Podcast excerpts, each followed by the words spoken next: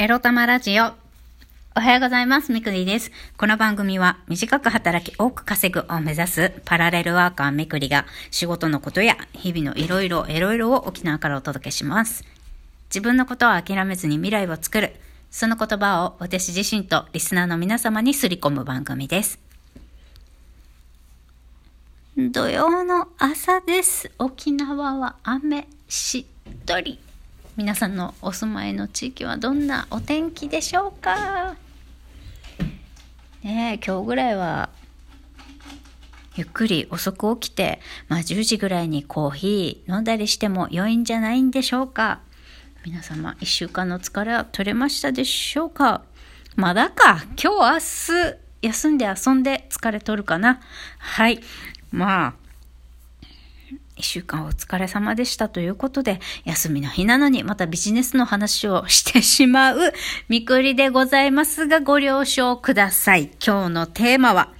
企業当初は夢見がちで儲ける思考になれない件についてお話ししたいと思います。これはですね、もう最近私が1日6時間ぐらい病的に見ている令和の虎を YouTube で見ていて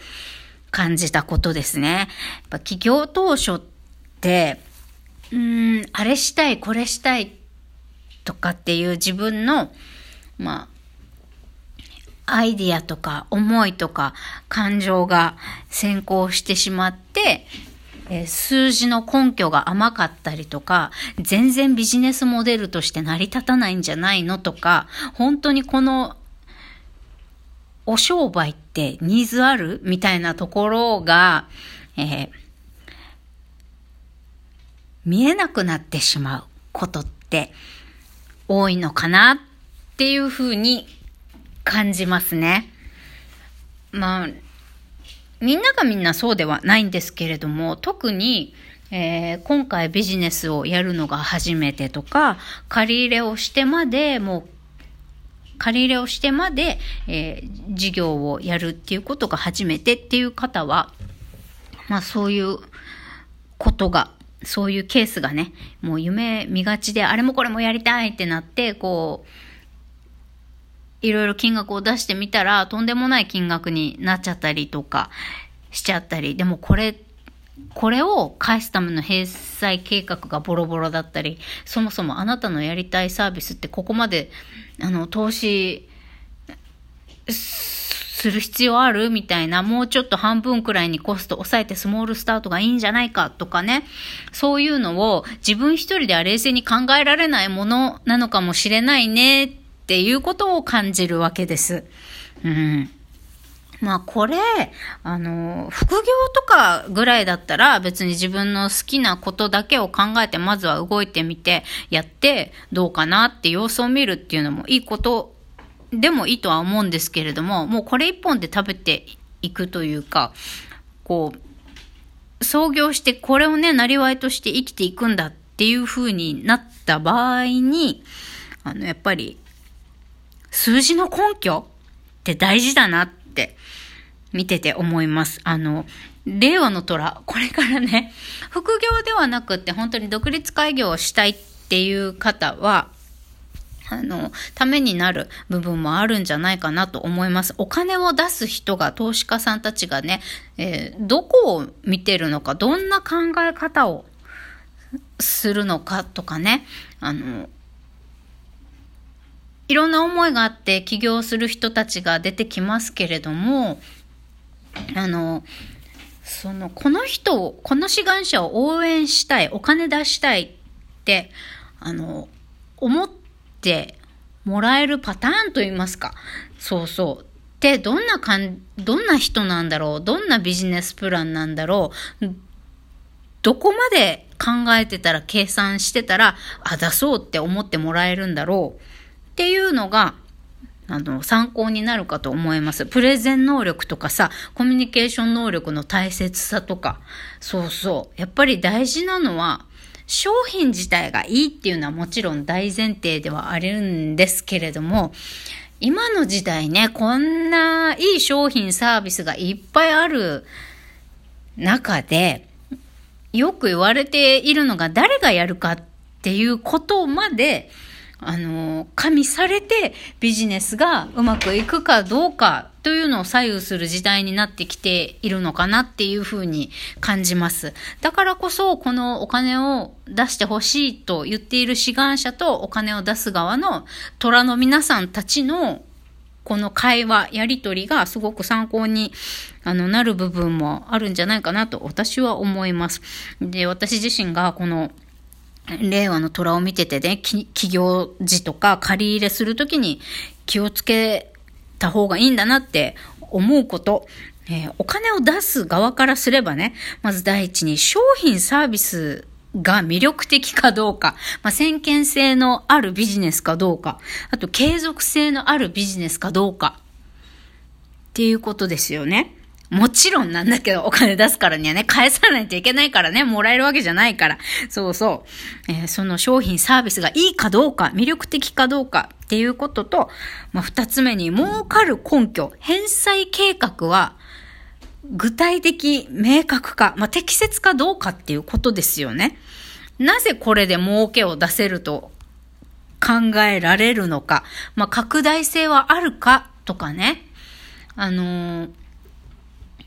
もちろん儲けは小さいままで、売上幅は、あそのままで食えていければいいですっていうような人には多分お金出さないし、まあそうは思っていても借入時銀行にはそうはいい、そう言わない方がいいかもしれませんね。まあどうなんだろうわかんないけど。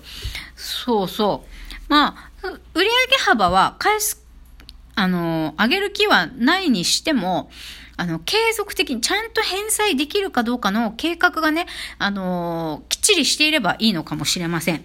まあその商品サービスが魅力的かどうか。で、あとは儲かる根拠、返済計画が適切かどうか、いろんなリサーチをしてね、どれぐらいの顧客が見込めて、同業者はどれぐらい売り上げが立っていてとかそういうことね。で、返済計画は適切か。そう、すぐに利益が出ないと考えて、運転資金はこれぐらい必要とか、で、その運転資金のこの金額もそもそも、あの、適切かどうか。こんなに、えー、初期投資、例えば機材を買うにしてもね、あの、こんなに初期投資かける必要はあるのかとかね、そういった、えー、いろんな、こう、考えをちゃんと数字に落とし込むっていうことが大切なんだなっていうのを感じますね。あと、もう、最後に、最後にというか三つ目に信用できる人間かどうかっていうことですよね。なんかうまく数字もできてる。確かに儲かりそうなビジネスだけれども、非常に横柄とか、えー、お打ち合わせの約束守らないとかですね。あとはそもそも数字に嘘があったとか、そんなやつにお金出したくないじゃないですか。儲かりそうでもすごい態度悪いとか、そんな人にお金出したいって思わないじゃないですか。あ、絶対この人にお金貸したら絶対絶対これいいぞってよっぽど思わない限りは嫌な人にお金出さないと思うんですよね。銀行であっても、まあ、やっぱり銀行からの借り入れとかであっても結局人なんですよね。投資をしてもらうにしても、えー、銀行員と話をして借り入れをあの、得るにしても、やっぱり人と話をして、人を通して審査を通すんで、やっぱりこの、借り入れをね、お願いする側の人格ですよね。が、えー、信用するに、信用できる人間かどうかっていうのも大事だなっていうふうに、令和の虎を見て思いましたね。だからこれを感じた時に私はどうだろうって、自分を振り返った時に、私なんてそもそも、まあ、起業する理由は何でもいいと思うんですけれども、私はどっちかといえば、やりたいことがあるから起業するっていうよりも、もう勤め人がずっとずっと嫌で、なんとかして、もうこの勤め人を、という生き方、ライフスタイルから脱却したいから独立会議をするしかないって思って、なんとか今の、今の私が持ってることで、お金にできることはないかともがいております私。勤め人が嫌だから起業したっていうのがそもそもの理由な人間なんですけれども、じゃあ私のフリーランス秘書っていう事業はどうなんだろうかなってそれに照らし合わせて見たときに、もうほぼ思いつきでしかないんだなっていうことが、まあ耳に痛いですが、やっぱわかるわけですよ。で、副業とかだったらそれでもいいかも、それでもいいかもしれません。借り入れするほどの規模のものじゃないのであれば、別に思いつきでやってて、まあ、やりながらね、コツコツコツコツ3年後、5年後ぐらいには本業にできるといいなとかっていう長いスパンで見るんだったら、えー、続けられることとか、好きなことから始めてもいいんだとは思うんですが、うん。でもね、最近私が思うのは、もう私みたいにね、もう会社員が嫌だから独立するもそれでもいいんですけれども、じゃあ何とかして自分が何どんな商品、サービスを売っていくかっていろいろまあ、試行錯誤して自分の事業内容っていうのを決めていくんだけれども、誰に対して私の商品を売りたいかっていうのが決まってないと何にもできないんですよね。セールスのかけようがないっていうか。まあ私がね、食品スーパーやるんだったら、あのー食べ物を食べる生き物全般が対象になってはくるんですけれども、まあそれ言うと、まあ元も子もないというか、もっともっと絞って誰に対してこれを売りたいのかっていうことをもっと具体的に明確にしていかないと、えー、営業資料を作ることもままならない。誰に、誰に刺さってほしい商品なのかっていうのが分かってないと営業資料すら作れないっていうのが 私最近実体験で分かってきましたんで、まあ、令和の虎を見てね、えー、いろいろ勉強しつつ自分の営業資料もね、作っていきたいし、あんたどうしたいのって 自分にね、改めて聞いていかなきゃなって思いましたね。あの、ちゃんと、えー、独立開業したいということは、あの、参考までに令和の虎ご覧になってみ